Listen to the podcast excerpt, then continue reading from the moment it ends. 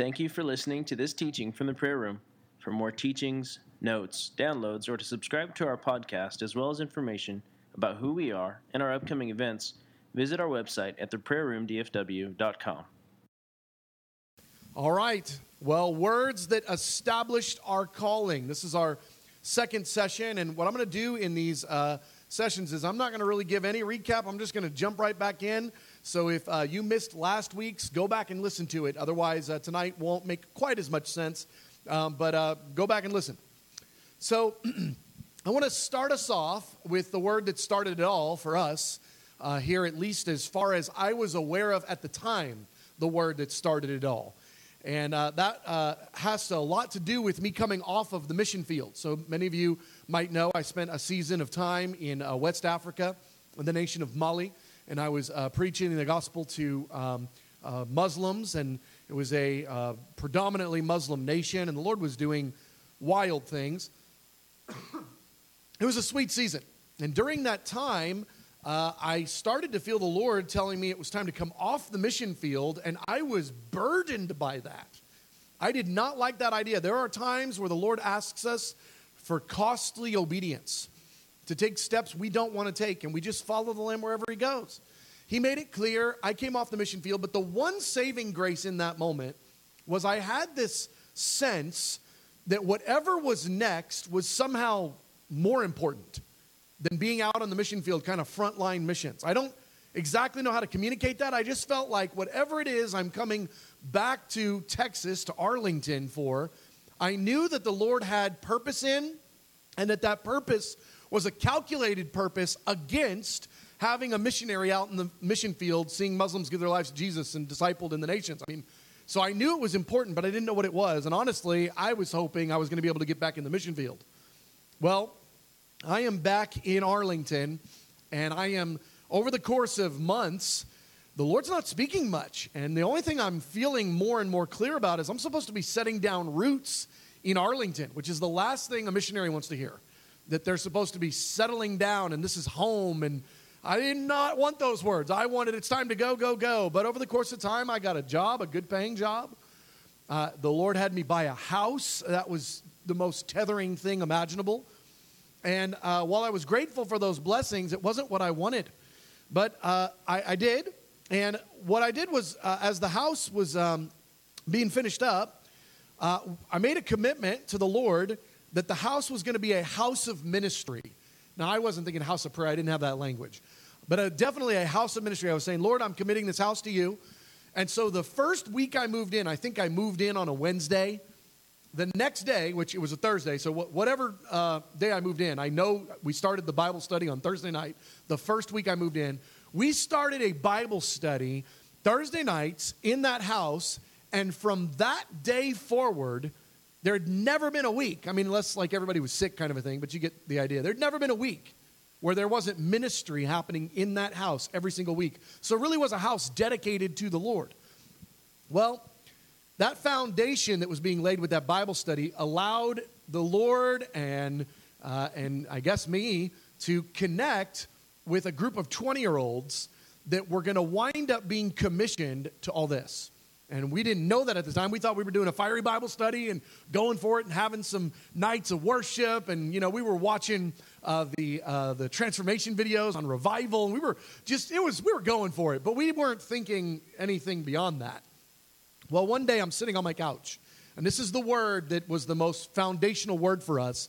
I'm sitting on my couch one day on my day off, and I'm reading a book, and all of a sudden I start to feel the presence of the Lord real thick in the room in a way that's unusual. I mean, I'd only happened, had, had that happen maybe once ever or twice. I think one time in my life before that, and it was the night I got saved.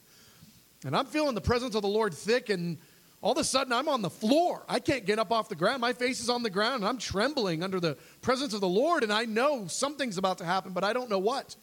And I hear the Holy Spirit say, Start a daily prayer meeting tomorrow morning at 5 a.m., and don't stop until I come back. And I'm 25 at this point, and I don't have any grid for daily anything. I mean, d- daily spiritual stuff. I, daily prayer was a burden for sure.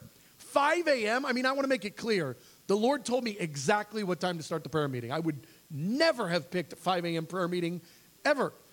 Start a daily prayer meeting tomorrow morning at 5 a.m. and don't stop until I come back. It's like, I don't know, 4 or 5 o'clock in the afternoon. This prayer meeting, which is supposed to continue forever, is supposed to start in like 12 hours. So I'm going from thinking I'm going to try to be a missionary in the mission field to now I guess I'm a prayer guy at 5 a.m., whatever that is. And I've got 12 hours to rally the troops, whoever the troops are, so that I'm not alone for this prayer meeting because I know it's not like me having a personal devotional time at 5 a.m. It's supposed to be a corporate prayer meeting of which I have no understanding of corporate prayer. Oh, and then this tagline, until I come back, a very disturbing idea if you think about it, especially for somebody who had no grid of eschatology. I was not an end times guy. I don't, I, man, I'd read the Bible, but I didn't have any grid for what that meant. But we were supposed to start a prayer meeting the next day. Now, listen, we started that prayer meeting. I sent out some emails, I made some phone calls.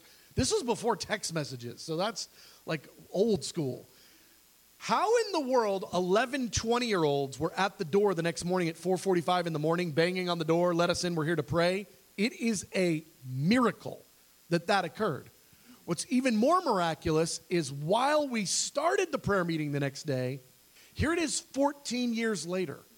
And in 14 years, we have never missed a prayer meeting, not one time ever, because the Lord sovereignly started the prayer meeting.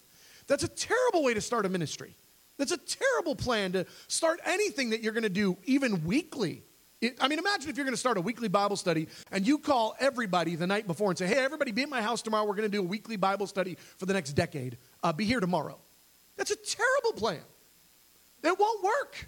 Well, it worked because it was the Lord that started it because it, He wanted the prayer room missions base, but we didn't have that clarity. I didn't understand this was going to be all that it was going to be in that moment. I just know the Lord sovereignly started it, and I saw 11, 20 year olds ready to go the next day, and then again the next day, and again the next day. And while the numbers went up and down a little bit, we had people praying every day at 5 a.m. 5 a.m., that's such a costly time. You know, 5 p.m., 7 p.m. That would have made more sense. 5 a.m., the Lord was so clear. And I, I just want to make it crystal clear. It, was so clear that it should be 5 a.m. because I never would have picked that time, ever. But here we were, all meeting daily. Well, a cool little just kiss from the Lord that night. So I sent out the text, or not the text, they didn't have text, sent out the emails, I made the phone calls. And I've kind of gotten all the communication out that I think I can get out and it's i don't know 9 10 o'clock and i'm doing a little bit of a kind of a devotional i'm just spending some time just reading the word i'm thanking the lord for what he said that day and i'm reading the word and I, at that time i was going through uh, the, uh, the, the bible just kind of doing a read through and i was going to read that night wherever i had left off the night before and i'd made a little mark in my bible you know with a whatever bookmark or something and so I knew where to start. So I'm getting done thanking the Lord. I'm like, man, Lord, thank you. We're going to start this prayer meeting. What does all this mean? I journaled a little bit. This is going to be crazy. I guess I pray now. Teach me how to pray. And then I opened the word to 2 Samuel chapter 24 because that's where I'm supposed to start uh, in, the, uh, in my read through. Now, what I don't know is 2 Samuel chapter 24 is all about the house of prayer. I have no grid work for that. I don't know the word house of prayer really. That's not language I have. I don't understand all that. All I know is I'm reading 2 Samuel 24 because that's where I'm supposed to read that night because I read 2 Samuel 23 the night before. So let me just read you a little excerpt out of that. And I am on my couch, shocked and amazed at what I'm reading. Gad, this is uh, 24, uh, 18 through 24. Gad went to David and he said to him, Gad's the prophet. Go up and build an altar to the Lord on the threshing floor of Araunah the Jebusite. So David went up. When Araunah looked and he saw the king and his men coming toward him, he went out and he said to David, Let my lord the king take whatever pleases him and offer it up. Here are the oxen, the threshing sledges, the ox uh, yokes for the wood. O king, Araunah gives all of this to the king.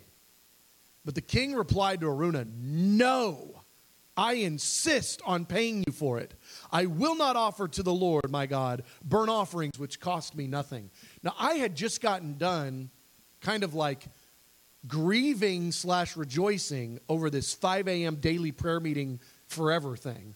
Because I'm realizing this is going to be the most costly sacrifice I've ever given the Lord.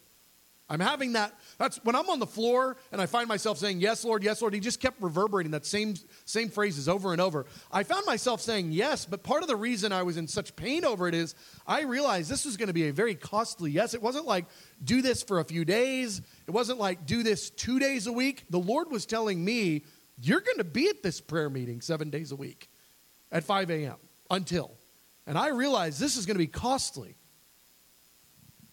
So here I am now, just a few hours later, after I've said yes, I've sent out the emails, and I'm finding myself hearing David say the exact thing that was in my spirit.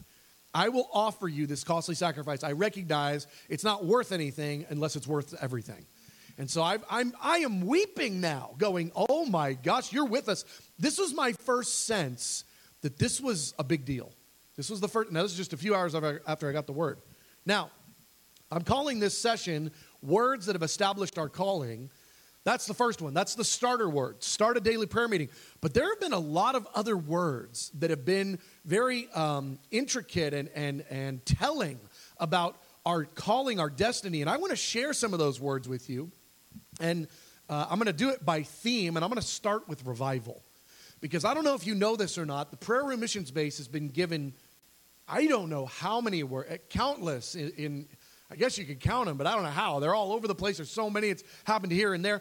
I'm going to give you some of the early words, though, about the Lord speaking to this ministry about revival. And I'm going to start actually with my own personal conviction. I was lost as an 18 year old. I'd gone to church, I don't know, five times in my life or something. I have a powerful conversion with the Holy Spirit encountering me in my room. Remember, I told you the only other time I had the presence of the Lord land in the room? Holy Spirit fills my room. I start laughing out loud. I go, Oh my gosh, God is real. I'm not an atheist anymore. I give my life to the Lord. And as a having never read the Bible 18 year old, I start feeling can, like clear in my spirit. I'm going to be in the middle of revival in my future. God is going to use me in revival. I'm going to be connected to revival. Somehow or the other, revival and my future are like intermingled. Now, that's a weird thing for an 18 year old to, a 18 year old that has no Bible background, no history of revival background, no Sunday school lessons, no heard the stories of missionaries. Across, I had none of that. I just like knew I'm going to be part of revival. I had to kind of figure out even what that meant. I just knew God was going to be moving in powerful ways. Well, I'm having that conversation with the Lord for over a year feeling like the Lord's going to use me in revival, and specifically, there's going to be great move of healing in the midst of this revival. I'm, I'm filled with it. I'm also in a church denomination that doesn't believe that God speaks, that doesn't believe in the gift of healing, that doesn't really believe in revival in any of the ways that I'm thinking and feeling about it. And so I'm in a really interesting spot. And for over a year, I'm feeling the Lord talk to me about revival and not being a part of my future. But I'm not telling anybody that because I am a little bit concerned that people are going to think I'm crazy, that that's not biblical. I don't really know because remember, I'm new at this, I'm a brand new believer. well, I finally tell someone for the first time, and, and I share everything I'm thinking and feeling. And when I first share it, two days later, I find myself at a conference these are unrelated things, at least in my mind. I find myself at a conference and people are getting healed. And I'm watching people get healed, like, oh my gosh, this is real. I can't believe this. And this person walks up to me, was a young life leader who I think I'd met once or twice. And they come up to me and they, they knew that I just gotten saved, you know, in the past year or whatever. And uh, they come up to me at this conference and they, they say, Brad, the Lord wants you to know you're not going crazy because that was a real strong feeling I was having. I was concerned that I was going crazy. And she begins to prophesy over me all the things I had told this person two days before. For the first time, I'd uttered with my mouth. It's now being confirmed about the Lord using me in revival in the future, in powerful ways, in healings, and seeing God move in, in like acts kind of ways, you know? And I was just, I'm weeping, and the Holy Spirit fills me. I get baptized in the Holy Spirit in that very moment. It was a wild moment that the Lord was confirming this call to revival. Well, so then, of course, I think mission field and all that, that's, that's my framework for how that's going to happen.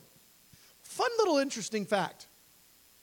A few years before that, uh, Amy, who I wind up marrying, you know, sometime later, Amy, a few years before that, was in a uh, prayer meeting praying for revival.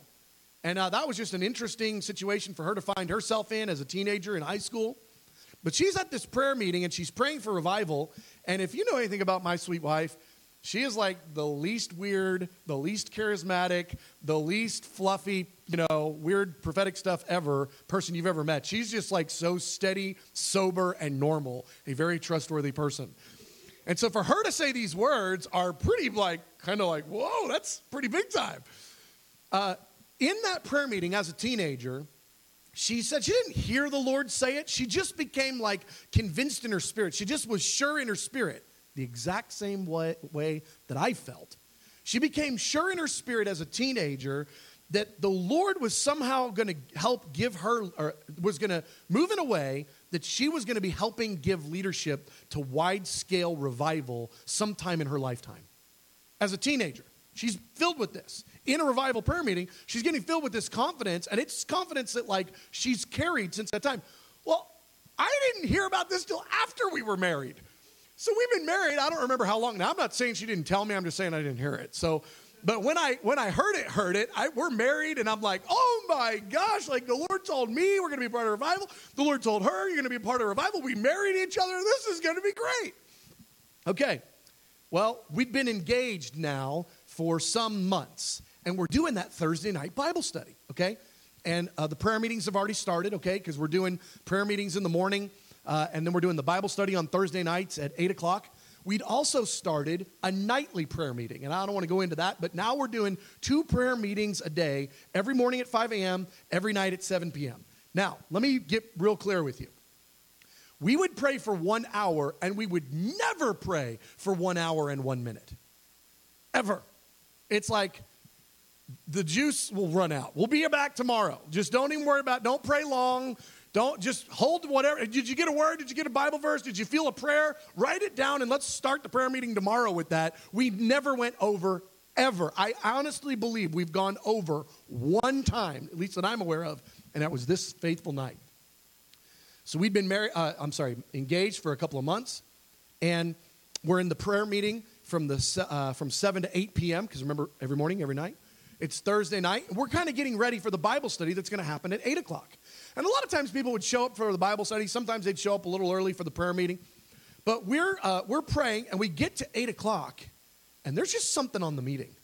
There's something in the prayer meeting. And again, we're in my living room and Amy and I are engaged and there's something on it. And we're just kind of like, I think we're supposed to go longer.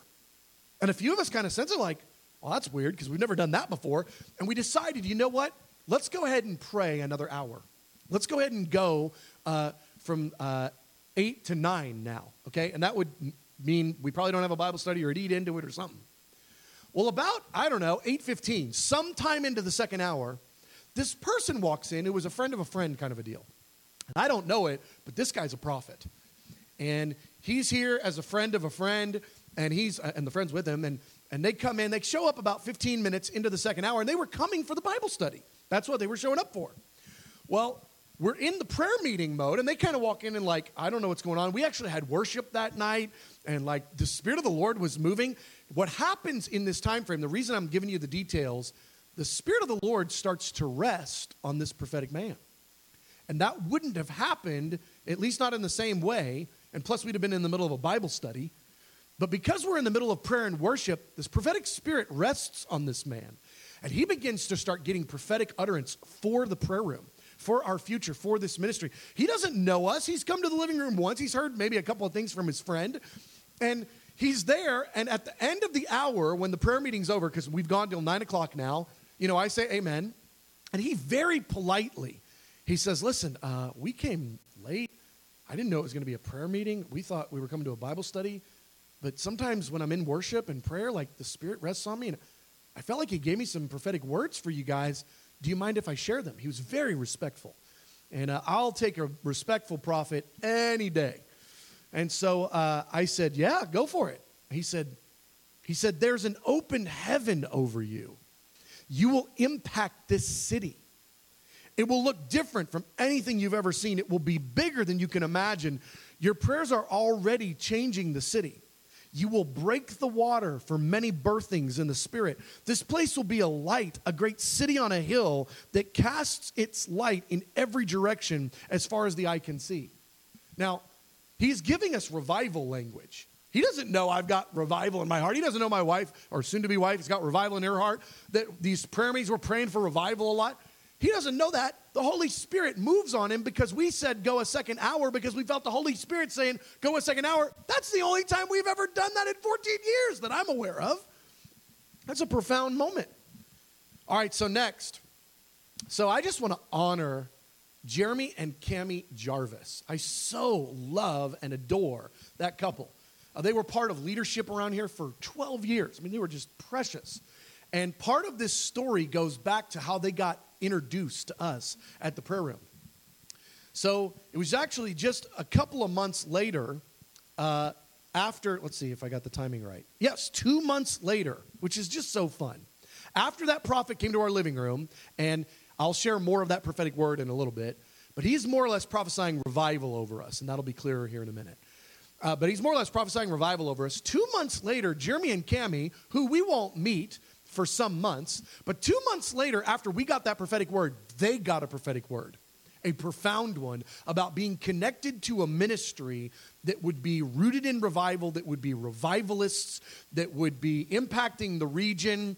And the Lord told uh, Jeremy and Cami in a prophetic word that they got from some dude in a living room two months after we got a word from some dude in a living room, different dudes, uh, that they were going to be connected to this ministry and it was going to be a house of prayer.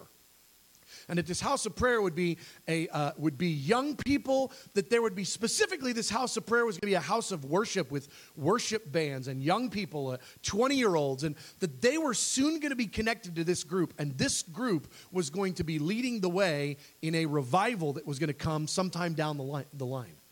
So they're now waiting and looking and kind of expecting that the Lord's going to connect them to a house of prayer, that that house of prayer is going to be connected to revival. It's three months after they get that word that they hear about these little prayer meetings going on in some dude's living room named Brad. They come that night, they get connected to us instantly.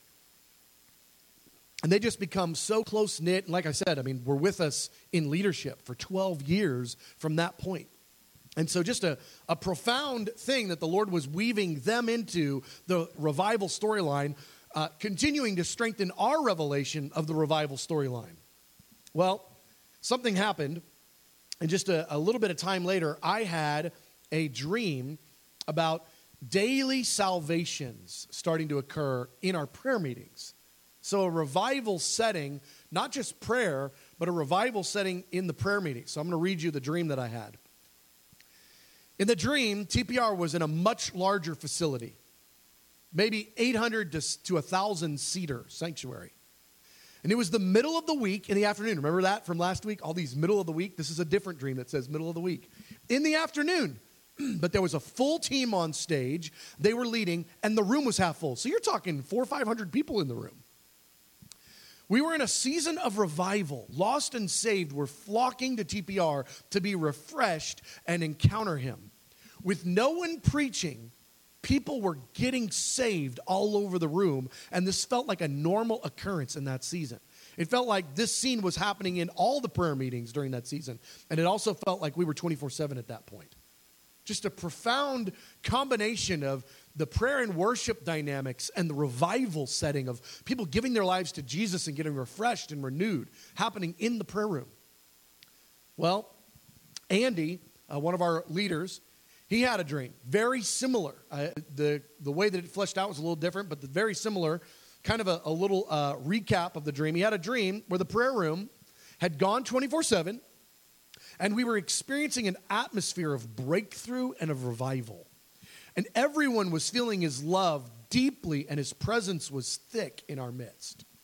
So, just another dream about the Lord, just confirming again revival, His presence, people getting saved. I mean, just a powerful, you know, testimony.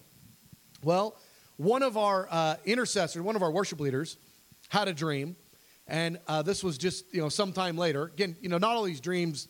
It's not like the next week. It's we've been doing this for a while, uh, but uh, this intercessor had a dream where TPR was traveling around the U.S., stopping in various cities And it's like we were exporting revival to the city. It's like we were exporting what we had back home. The prayer room was in revival back home. That was kind of the setting of the dream. But now we're traveling around and we've got teams going out. And it's like wherever those teams are going, they're like bringing revival with them uh, to these various places. So just a profound idea, concept. Of course, you can't export what you don't have. So, Holy Spirit, bring the revival. Uh, that same uh, worship leader had another dream just a few months later. And in this dream, uh, this, was, this one's fun because of the timing of it for right now. I'm just going to read you the dream. You'll kind of figure it out as we go. This is just a few months after that dream about exporting revival. Okay? a few months later. In the dream, Allen Hood came to TPR. And he was talking about revival. He was in a living room setting, sitting on a couch, specifically to speak to the prayer room's ministry. Then suddenly, people started falling over in the Spirit, crying out in intercession. We were all crying out for souls. Brad pointed at me and said, This is how I know revival is coming to us. He gives his intercessors travail. This is no man's doing, it's a work of the Spirit. I understood God would send revival by birthing it through his intercessors. Now, the reason that that's really, really interesting is because we've been trying to get Allen Hood to come here and minister for over 10 years. And it wasn't he was unwilling. It's we had weird reasons. We had to cancel two or three times. He had to cancel a couple times. We tried something, it just didn't work because he was already busy. Just like miss, miss, miss, miss every time for a decade. well, he just came a few weeks ago for the first time ever. He came, and because of the way that he came, he came. He wanted to make sure he connected to the prayer room. We weren't able to do a conference or anything, so we were trying to figure out best ways for him to connect. I'm not thinking about this dream. I just found this dream a couple of weeks ago and was shocked by it. But the way that we did this weekend of ministry as he came into town is one of the things we had him do was we had him come to my living room and sit on the couch and minister to a group of our teachers. It was exactly like the dream. I mean, Allen Hood in a living room on a couch. That's just what a bizarre storyline. But here's the overflow something related to that revival broke out afterwards. Revival specifically related to intercessors travailing for the work of the, of the kingdom to go forth, for the harvest. But here's the thing in the dream, I said, you can't make this up. You can't just, okay, intercessors, go for it. I mean, we're going to go for it regardless. But you can't make up travail. It's a gift that comes from the Holy Spirit. And in the dream, it was clear that travail was going to hit the prayer room community. And we were going to cry out in intercession for, for souls, and the Holy Spirit was actually going to send us the revival, but it's all a timing issue. And I just marvel finding this just a few weeks before I'm going to teach this session. Finding, oh my gosh, Allen Hood on a couch coming for the prayer room in the context of teaching on revival. I was like, this is nuts. Well, if you didn't count the sources there, that was seven different individuals, unrelated to each other mostly, that were having dreams or prophetic words about the prayer room entering into revival in its future. I want to tell you, I believe TPR's future has revival in it for real. Next, our call to start other houses of prayer. Okay, so all those words were about the Lord plumblining us, establishing us, establishing us to believe for revival. We're doing this prophetic history because I want to engage you in the story. I want these to be your stories. I want the prayer room's future and destiny and hope to be your future destiny and hope, what you're pressing in for. And so we believe that revival is coming and that we're going to get to be a part of that. And I don't think we're like the only thing going. There could be 100 ministries in the city that are all a part of it, or, or 200. I don't know. I just know that we're going to get to be a part of it. And I want us to believe for that. It's one of the reasons we continue to contend for a revival. All right, next, our call to start houses of prayer. So now this is something different. You can be all about revival and never start a second house of prayer anywhere ever. So this is a completely different aspect of our calling, but one that the Lord has rooted us in. He has made clear on countless occasions. First of all, this one's kind of bizarre to me. We start prayer meetings the next day. That word that I got was on September 12th, 2005. We started the next day, September 13th. Well, in that prayer meeting, I don't know what to pray for. We've never done this before. I don't even know what it's about. It's not like you gave us any prayer topics. I just know that over the coming weeks, we find ourselves praying because uh, we start to connect the dots. Oh my goodness, this is like an IHOP thing. Like we're supposed to be a house of prayer. We start to get that language. We go, oh my gosh, we're, we're a house of prayer, like a little IHOP kind of a thing. But here's the part that's bizarre. Early on, this was actually a bit presumptuous. It was certainly weird, but it was presumptuous. We started praying for God to start houses of prayer all over the Dallas Fort Worth region. We just started to like take authority and be like, God, birth a house of prayer over all over the place. We started praying for him to birth them all over, but then we started to pray for him to birth them in specific areas. And one by one, we started hearing reports of houses of prayer being birthed in those specific areas. It was weird. It was so weird to hear that because we knew that God was answering our prayers. Who are we? There's just like eight of us in a living room on a big day. We're praying for God to birth houses of prayer all over the city, and they're, they're popping up in places we didn't pray for because we're praying all over, but then they're popping up in the exact places we're praying for. And we're getting connected to these people and forming kind of a loose network. Guys, I went back and I, I looked at it again today because I, I just couldn't believe that it was the real number. I went back and looked at it today. I have a contact list from not long after that with 30, 30 houses of prayer. The name, the director, their phone number, and their email address, and a little bit about their hours of operation. I'm not saying about 30, I'm saying we had 30 houses of prayer in the region in that season. Everybody I was talking to in that hour and even to this day, no one knows of any place on the planet, any city anywhere, that has 30 houses of prayer. Now, there are not that many now. There's about 18 now. Still, nobody knows of a city that has 18. It's bizarre to me that the Lord called us to start. I mean, while we're trying to figure out who we are, what we are, it doesn't make any sense at all to invest outside of your fence. But we feel called from early on to pray for the Lord to start houses of prayer all over. And then He allows us to be a connection point for all these different ministries, and 30 of them over the course of the next few years. 30 ministries in the Dallas Fort Worth area were calling themselves a house of prayer, and we're doing prayer sets. That is so crazy. And that the Lord allowed us to be knit into that storyline. Well, I got another one. It's kind of funny. So in high school, remember, I was lost. I was a mess. I was, I mean, antics, accolades, trouble, problem. I was always trying to cause problems. I woke up every morning and I was like, the world is my playground. I want to cause problems today because that's so much fun to do. And so I had a nickname in high school, Firestarter. Okay? And so I, I mean, it was even engraved on my yearbook. Like, I mean, I had Firestarter on my yearbook. So it's like, I, this was like a real thing in that season. And it's funny the way that the Lord wove it into the storyline because I had that as an unredeemed lost person. I had that branding over, over my life, and I loved it because I, I obviously, I mean, I uh, very intentionally was trying to start fires everywhere. And so it was important to me to be a problem everywhere I went. And the Lord redeemed that term, fire starter. And he started to use it prophetically in this season that we're describing here. But now he's using it to describe starting houses of prayer.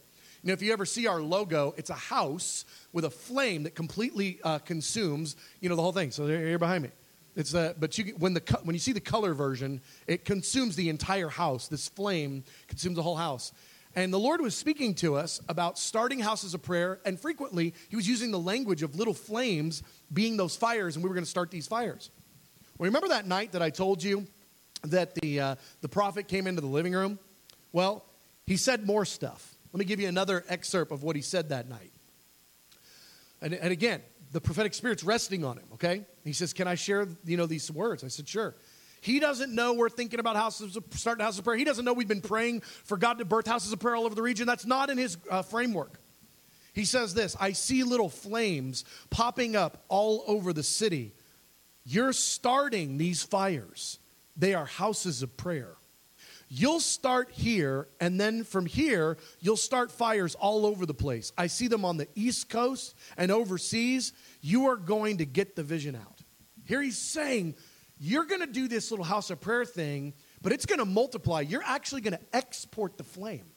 You're going to export the house of prayer, and you're going to start houses of prayer all over, nationally and even internationally. I heard that, and I just, I mean, I looked at Amy, and she looked at me. It's like, how does this guy know this? This is, this is crazy. And not only that, I'm looking at the term fire starter, and I'm like, I'm a fire starter, but that meant something completely different a minute ago. Like, man, Lord, that was the first time that I'd heard that. Well, I'm now, uh, let's see, this is, uh, this is just a few weeks later. Is that right? No, no, no, a year later. It's a year later, and we've taken a, a road trip, about 20 of us, up to IHOP Kansas City. And uh, we've got maybe 15, 20 of us, and that we're up there. And Andy's with me. And I remember people are in the prayer room, they're around, they're, you know, in the prophecy rooms, they're kind of all over. And me and Andy and a couple others, we're in the lobby of the prayer room uh, in IHOP Kansas City. And we're up at the front desk, and we're talking to this lady who I will forever uh, refer to as Hospitality Mary because she's just the sweetest ever. And Mary, I love you. If you're out there, you've let us stay at your house multiple times, you're a blessing. Well, we're meeting this greeter. Her name's Mary. She's at the front desk, and she's the sweetest. And she's like, Well, what's your story? And we just got done telling her we're House of Prayer. We just started all this stuff. Uh, we feel like the Lord's called us to start houses of prayer like all over the place. And like, like the Lord's given us some weird prophetic words about it. It's really, really cool. And she's like, Okay, that's great, man. That's so great. She prays for us. A couple minutes later, this guy walks by. His name's Steve. And apparently, Steve has a reputation up at IHOP in that season of being a prophetic guy who, like, just sees stuff, okay? Now, Mary has heard us. Nobody else has heard us. Steve walks by and he's like, hey, Mary, whoa. And he goes, he does that, whoa. And he points at me and he says this, whoa, you're a Mike Bickle, a man of fire, a fire starter. I see you starting fires all over the place. He says that, he goes, he walks off. And and Mary looks at us, and I look at Mary and go, What? She goes, Oh, that's Steve. He does that. And I was like, I was like, Did you hear what he says? Yeah, yeah, you just got done telling me all that. That's that's the word of the Lord. You guys are a fire. I was like, Oh my gosh, we had no idea. I mean, the exact language. You're a fire starter. You're a Mike Bickle. You're going to start houses of prayer all over. Crazy. All right, so now it's a little bit of time later, and I'm in Atlanta for a conference. And uh, you know, I mean, nobody knows that we've heard these words. Nobody would even care. I'm up front for the ministry time, and uh, they're you know praying for people to I don't know get refreshed or renewed or something like that. You know, it wasn't about house of prayer stuff. And anyway, I'm, I go up to the front, and I, uh, I I stand up at the front, and I've got my hands open, you know, and somebody comes up behind me and starts praying for me, and they start praying, but then they start, they start prophesying. And they say the following I, They've got my, their hand on my shoulder, and they say, I see you starting fires. You're going to start fires all over the place, lots of them. You're a fire starter. I'm like, this is some random dude praying for me, getting the prophetic word of the Lord in Atlanta. Okay, so it happened in my living room, it happened in IHOP's living room, if you will, and it happened in Atlanta. I'm like, man, this is crazy. This is a real word. Well, we have had more words about being a fire starter, but I just I just got a fun little one for you, okay? So I don't know if you can see this. I brought my yearbook. It says fire starter there. Can we get the slide up there? Yeah, so okay, let's see. It says fire starter up there, but I don't know if you can really see it. Maybe we can put the picture up. Is the picture going up now and I just can't see it on the screen? Is that happening? Yep, awesome. So fire starter. So there you go, people. It's real. I told you. I told you. It's a fire starter. I just thought that was a fun thing. I thought, well, I got the prop, I'll bring it. Okay, so uh, now we're going to move on, not fire starter. Now we're going to talk about the promise of growth, blessing, and prosperity. This one gets bizarre.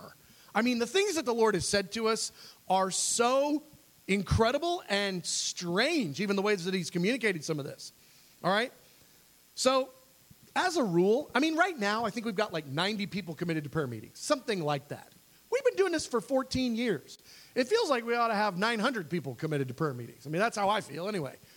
The Lord has consistently, however, in our smallness, given us prophetic words about future growth, blessing, and prosperity. And I want to share some of those with you. Now, I promise this all comes together in a way that you're like, okay, I'm actually glad you shared the details. But I want to give you the details, and it's, it's several times where the Holy Spirit was just speaking to me. Now, I do want to give a little disclaimer. I don't have this kind of like encounter with the Lord very often.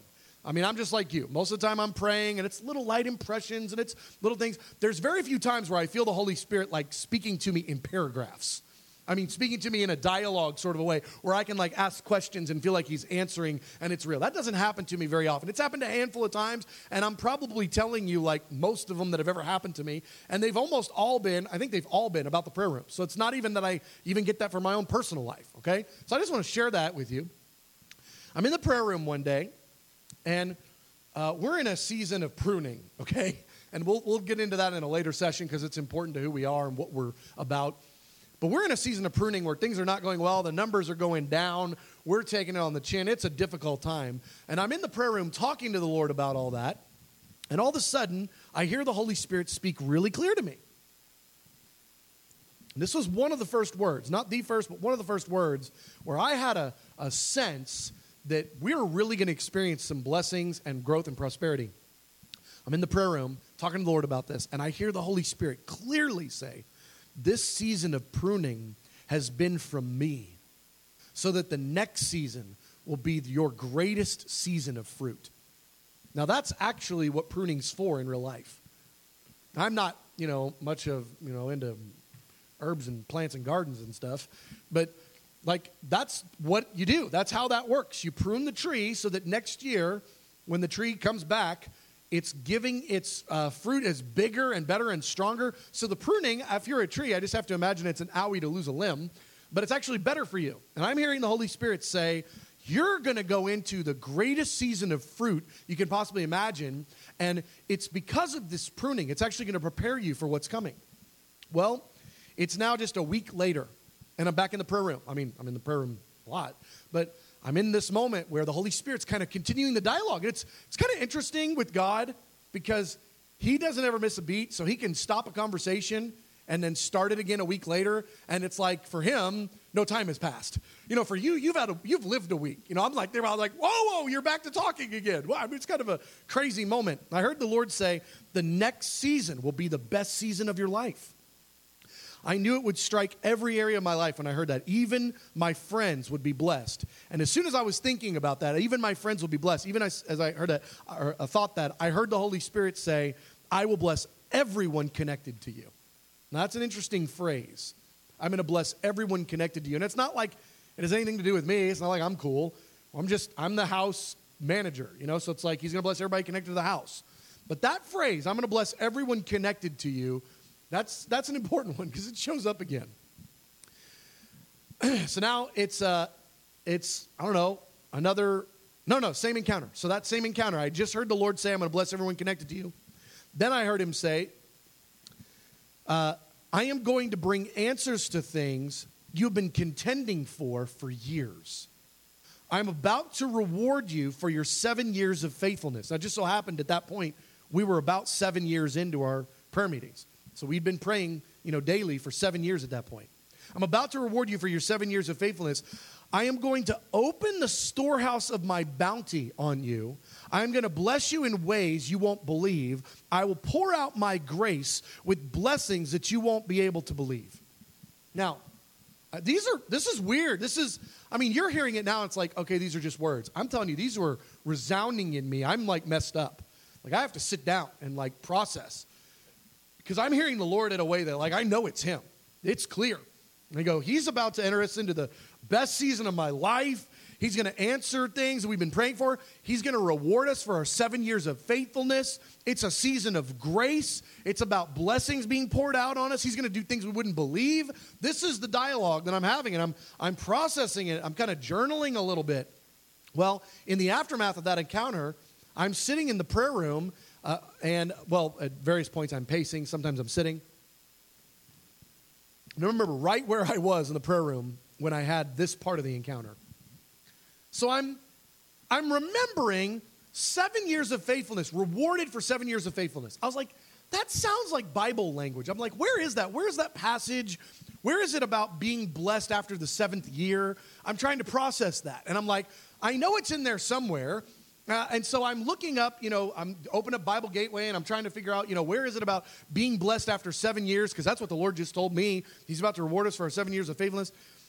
And so I'm looking and I, I, I land in Leviticus 25 and I'm reading the passage and it, I mean, it's kind of making sense, but it's not like striking home. I'm expecting I'm going to go to this passage and have this like wow moment that's a story to tell, okay?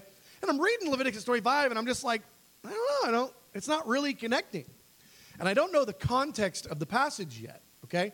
But remember, I'm, I'm reflecting on a season of grace where he's going to pour out on us, okay? That's the whole point, a season of grace being poured out on us. And this seven years of faithfulness. So I'm in Leviticus 25 and I decide, you know what? I'm going to go back a page, not just this particular part, but I'm going to read the context because I don't know the context of the passage yet. I mean, I'm reading the verses, but I turn back the page and the header over that passage is year of Jubilee. And as soon as I read that, I go, I did this. I'm reading and I go, oh, year of Jubilee. I remember seven years of faithfulness, you know, then the year of Jubilee, you know, oh, and then, you know, then there's the super Jubilee that happens after, you know, the, the 49 years, the seven sevens. And I'm like, I, I, but I do this. I read it. I go, year of Jubilee. I go, oh, now this, get ready. This is crazy. I go, oh, and as soon as I look up, in the room walks a young lady named Jubilee Grace. Her first name is Jubilee, her last name is Grace, and she walks in the room the second that I look up and go, Oh, you're a Jubilee, a season of grace. She walks in the room, and I, I am dumbfounded. I am dumbfounded. I, I look at, she had come around. It wasn't like that was her first time there, but she hadn't been around in a while, and she didn't come around all the time. But she came in the second that I prayed that and looked up, there's Jubilee Grace, and I go, I believe it. We're, we're going to get rewarded for the years of faithfulness. The Lord is going to show us a season of grace. He's going to pour out his blessings. Not only that, that even that concept of the year of Jubilee, it's the year where the ground is going to produce. It's even going to be better. Like the Lord's going to do all this stuff after the season of respite. And so it's just, just crazy how the Lord did all that.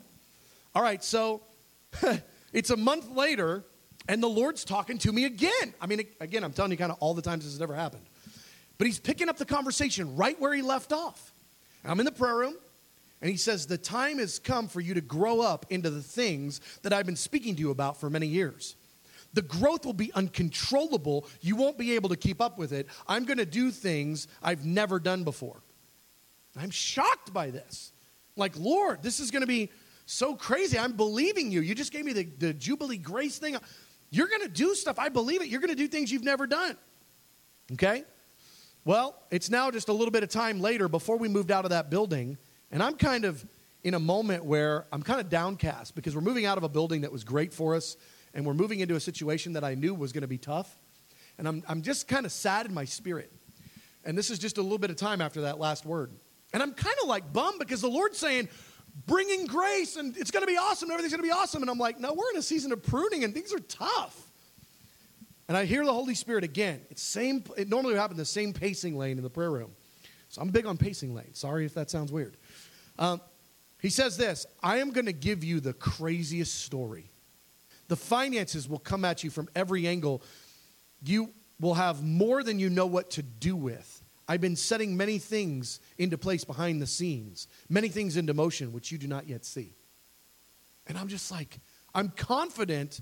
It, part of the reason this was important is it's steadying us in the pruning. It's steadying us in the hard because the Holy Spirit keeps saying, I've got a plan. I've got a plan. I'm doing things you can't see. I'm going to bless you in ways you can't imagine. But we're all expecting like revival to break out next week.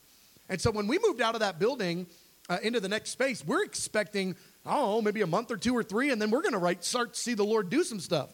We still haven't. So the Lord's timing is not our timing. Let's just say it that way.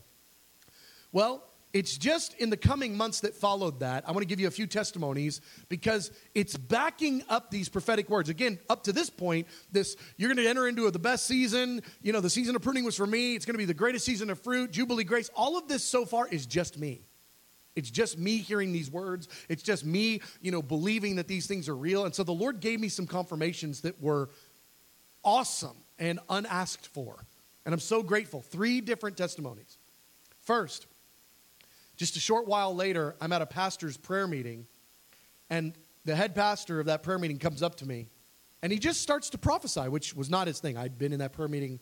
I don't mean prophecy isn't his thing. I just, him coming over and prophesy over to me, he'd never done that before. And I'd been going to these prayer meetings every week for years. He comes over and he says, You're used to a thimble. You get a thimble and you give a thimble.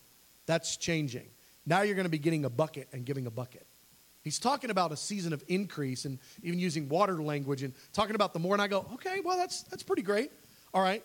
Well, it's just, let me get the timing. It's a month later. One of our intercessors in our ministry comes up and he says, Brad, I felt the Lord. Now, he doesn't know that I got these words. He doesn't know I got the word from the pastor. He doesn't know I got these words about season of pruning and all that stuff. He comes up to me. He says, Brad, I felt the Lord say this really clear. When I begin to bless TPR, it will quickly grow in influence, numbers, and finance. These are the exact components of what it is the Lord told me. It's like, I'm going to bless you, best season of fruit, more money than you know what to do with, people, influence, all this stuff. All right?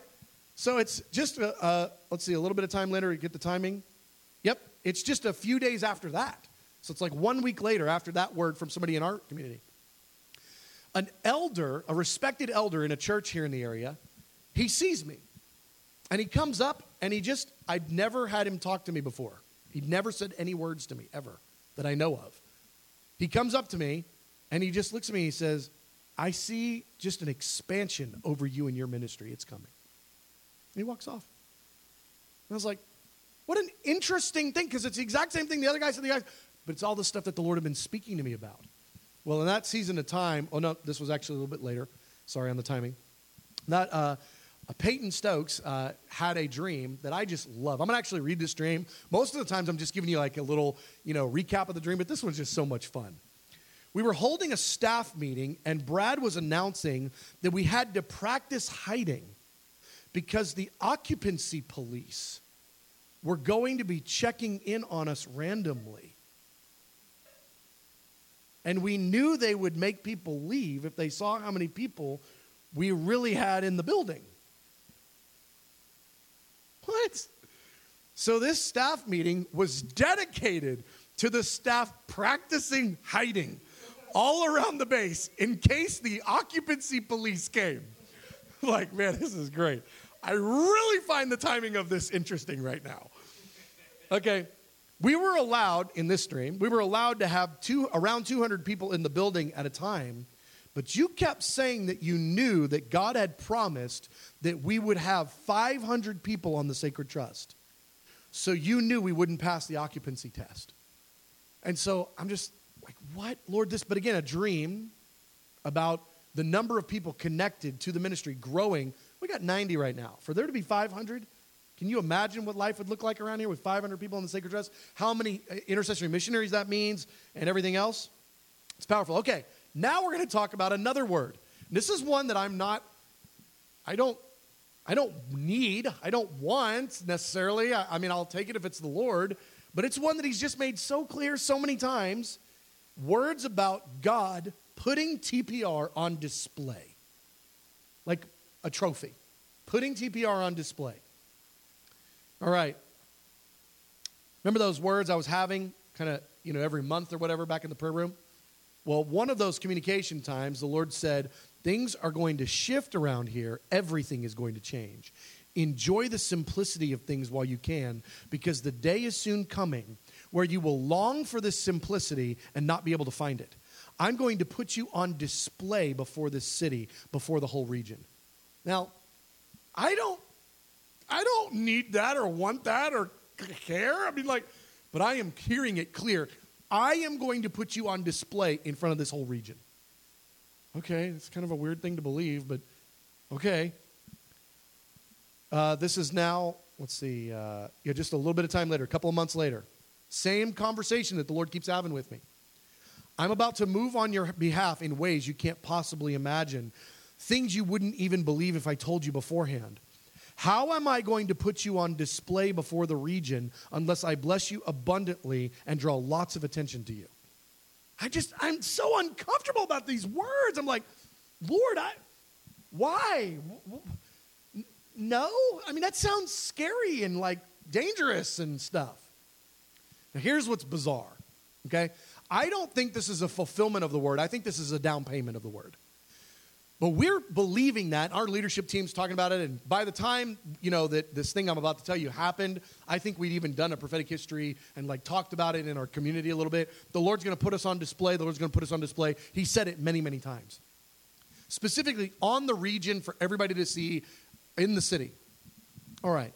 Sometime later, I get a, a phone call from a guy named Kyle Martin. Kyle is the director of Time to Revive and was going to do a 50 day blitz of evangelism in the most wild, awesome ways imaginable across the city of Dallas Fort Worth, and he wanted to meet with me. He's telling me about it. He's saying, hey, there's going to be 10 different outreach locations and, and all these churches. We've already got 300 churches involved. I don't remember what the number was then. It wound up being like 350 churches that were involved at some level. And then people were coming from even more churches than that. I mean, people were, it was at least 500 churches ended up being involved in this thing at some level. And it went on for 50 days. And he says, Hey, uh, listen, I just I want to tell you about this and just kind of hear what you want to do, hear, hear what your thoughts are. I said, Well, what if we went 24 7 and we prayed for it every hour or every two hours, whatever. We're praying. We're like the base hub of operation for 50 days. We'll go 24 7 and we'll pray for this Revive Texas thing. He said, That's actually why I'm here. I felt like that's what the Lord said that you were going to say. I'm glad you said that. Good. Let me now tell you the plan, since now you're on board with the plan I came here to present to you. I go, okay? He said, How about we spend a bunch of money and install streaming equipment in your prayer room? Lights and the, the system and all the stuff. How about we spend, you know, $10,000 and put in streaming equipment into your prayer room so that we can broadcast out what's happening there? Here's specifically what we want to broadcast out. I go, okay.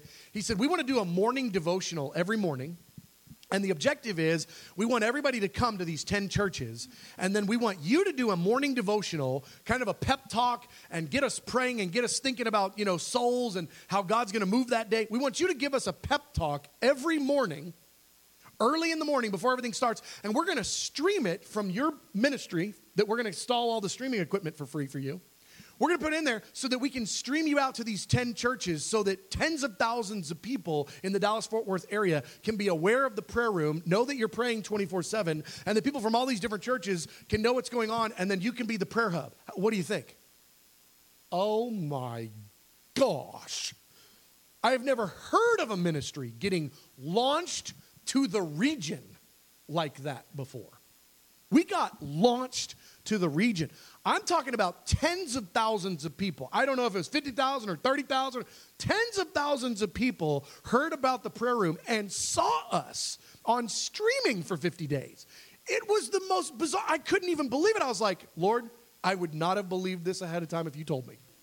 I would not have believed this. This is crazy. Why would this guy even trust me? Why would he think I can do this? Why would he? Why? This is so crazy. And the Lord launched us to the region and yet still somehow muffled the launch. Because after that, we didn't grow. Nothing, nothing like massive came out of it as far as what we could see with our eyes, but the prophetic words kept coming. I'm going to launch you to the region, as in, I haven't done it yet. That was just a down payment. That was just to see what I can do. I'm setting things in place behind the scenes you don't even know about. You wouldn't even believe if I told you ahead of time. Established in the region, I'm at a, the local, uh, I'm, I'm at a Bible study in Mansfield. And this is just uh, you know a little bit of time before that whole Revive Texas thing. I'm uh, a couple years. I'm at a Bible study in Mansfield, and I'm teaching, and I, you know I'm teaching on I don't know intimacy with Jesus or something. I don't know prayer. I don't, I don't remember what I'm teaching on, but this pastor that I know shows up at the Bible study, which is always unnerving. Okay, you're doing a Bible study, and a pastor walks in while you're already going, so you don't even have a chance to like you know make sure everything's good. This pastor walks in in the middle of the Bible study, and starts prophesying while I'm teaching. Like, hey, Brad, Brad, hang on a second. Oh, okay. I mean, I know well enough to know you, okay, you say what you want to say. There's a birthing in the spirit over you in your ministry. Everyone in the area will say, I've heard of the prayer room. And I know where the house of prayer is. The finances are coming. He is about to release blessings on everyone you are connected to. Exact phrase. Exact phrase is. I was like, okay, write this one down. Write this one down. Another random uh, pastor shows up one time over at the pastor's prayer meeting. He didn't normally come. Good guy. I like him. He doesn't know a lot about, you know, what's going on with us or whatever, but after the prayer meeting, he comes up to me. He comes over to my car And I, he's like, roll down your window. And he puts his arm like in the window. So he's like really close, okay, not practicing social distancing. And, uh, and immediately he says, Brad, I see the Lord giving you guys a place one of these days where everyone in the city knows that's the house of prayer.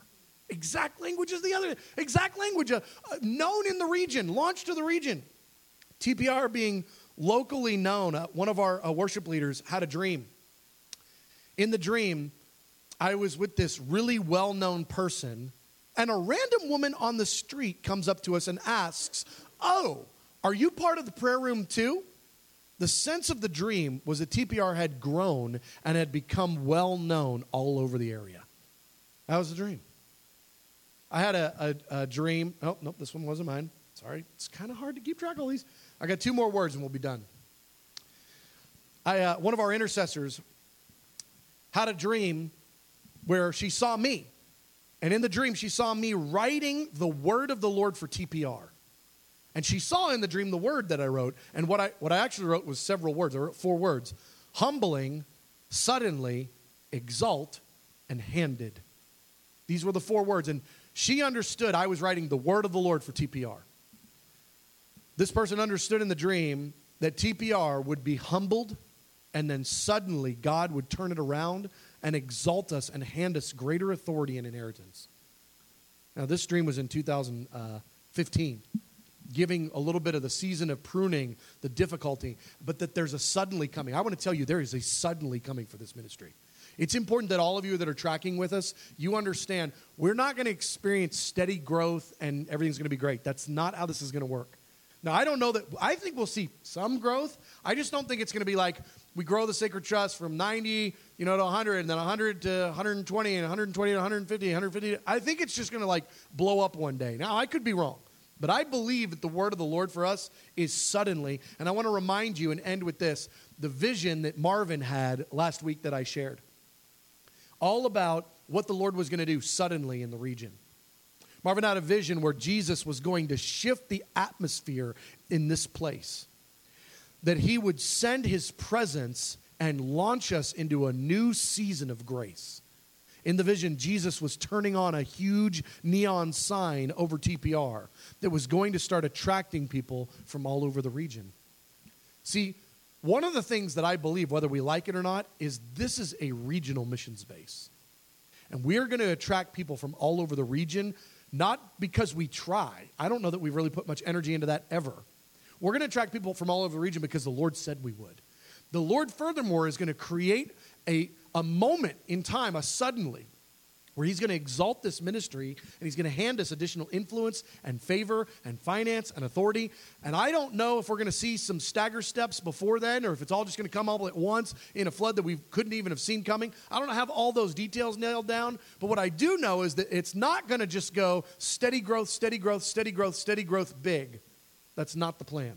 We're going to see the Lord turn the juice up and there's going to be wild things that happen. And part of the reason I want you to hear that is that is exciting and it is terrifying because that means fast growth. That fast growth always means angry people because you didn't treat everybody the way that you would treat them if things happened slowly and carefully. Fast growth means broken infrastructure. Fast growth means uh, stressed leaders. Fast growth means a lot of things that aren't so glorious. So while there's a lot of glory on it, there's also a lot of gory on it. And I just want us I want us readied for that because as tonight was about the words have established our calling, we're going to tell the stories of what the Lord has done and what He will do. Tonight was just to kind of get us ready for who we are as a missions base, what the Holy Spirit has said about TPR.